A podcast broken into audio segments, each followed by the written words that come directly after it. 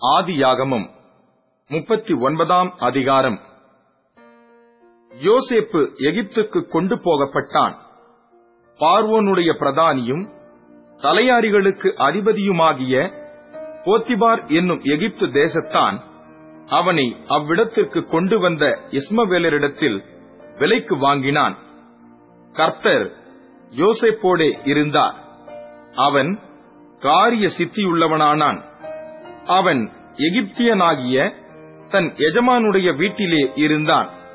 கர்த்தர் அவனோடே இருக்கிறார் என்றும் அவன் செய்கிற யாவையும் கர்த்தர் வாய்க்க பண்ணுகிறார் என்றும் அவன் எஜமான் கண்டு யோசப்பினிடத்தில் தயவு வைத்து அவனை தனக்கு ஊழியக்காரனும் தன் வீட்டுக்கு விசாரணைக்காரனுமாக்கி தனக்கு உண்டான யாவற்றையும் அவன் கையில் ஒப்புவித்தான்.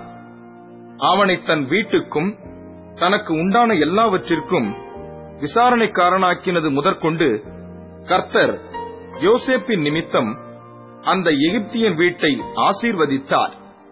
வீட்டிலும் வெளியிலும் அவனுக்கு உண்டானவைகள் எல்லாவற்றிலும் கர்த்தருடைய ஆசீர்வாதம் இருந்தது.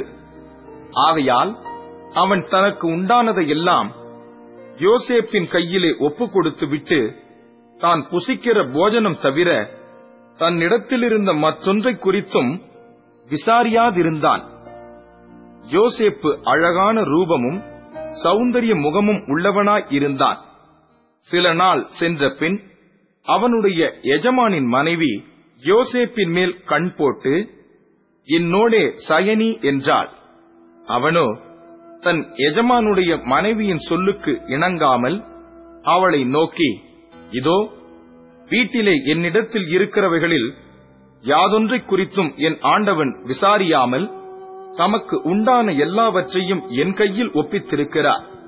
இந்த வீட்டிலே என்னிலும் பெரியவன் இல்லை. நீ அவருடைய மனைவியாய் இருக்கிறபடியால் உன்னை தவிர வேறொன்றையும் அவர் எனக்கு விலக்கி வைக்கவில்லை. இப்படி இருக்க நான் இத்தனை பெரிய பொல்லாங்குக்கு உடன்பட்டு தேவனுக்கு விரோதமாய் பாவம் செய்வது எப்படி என்றான். அவள் நித்தம் நித்தம் யோசைப்போடே இப்படி பேசிக் கொண்டு வந்தும் அவன் அவளுடனே சயனிக்கவும் அவளுடனே இருக்கவும் சம்மதிக்கவில்லை. இப்படி இருக்கும்போது ஒரு நாள் அவன் தன் வேலையை செய்கிறதற்கு வீட்டுக்குள் போனான். வீட்டு மனிதரில் ஒருவரும் வீட்டில் இல்லை. அப்பொழுது அவள் அவனுடைய வஸ்திரத்தை பற்றி பிடித்து என்னோடே சயனி என்றாள்.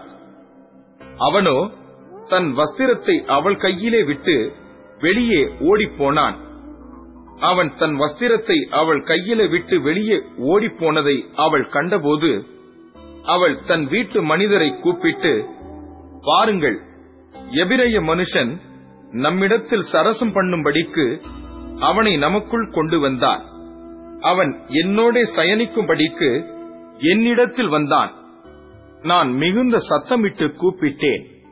நான் சத்தமிட்டு கூப்பிடுகிறதை அவன் கேட்டு தன் வஸ்திரத்தை என்னிடத்தில் விட்டு வெளியே ஓடிப்போய் விட்டான் என்று சொன்னாள்.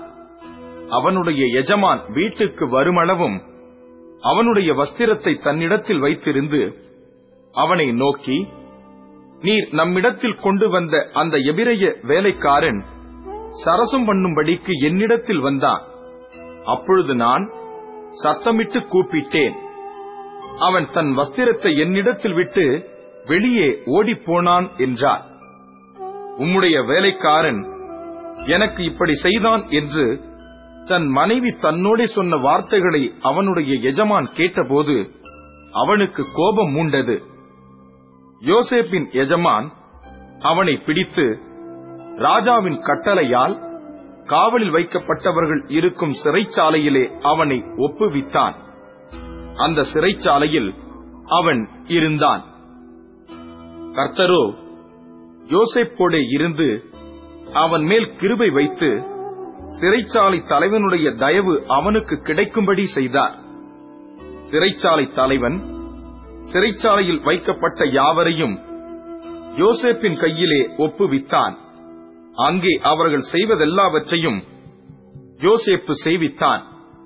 கர்த்தர் அவனோட இருந்தபடியினாலும் அவன் எதை செய்தானோ அதை கர்த்தர் வாய்க்க பண்ணினபடியினாலும் அவன் வசமாயிருந்த யாதொன்றையும் குறித்து சிறைச்சாலை தலைவன் விசாரிக்கவில்லை.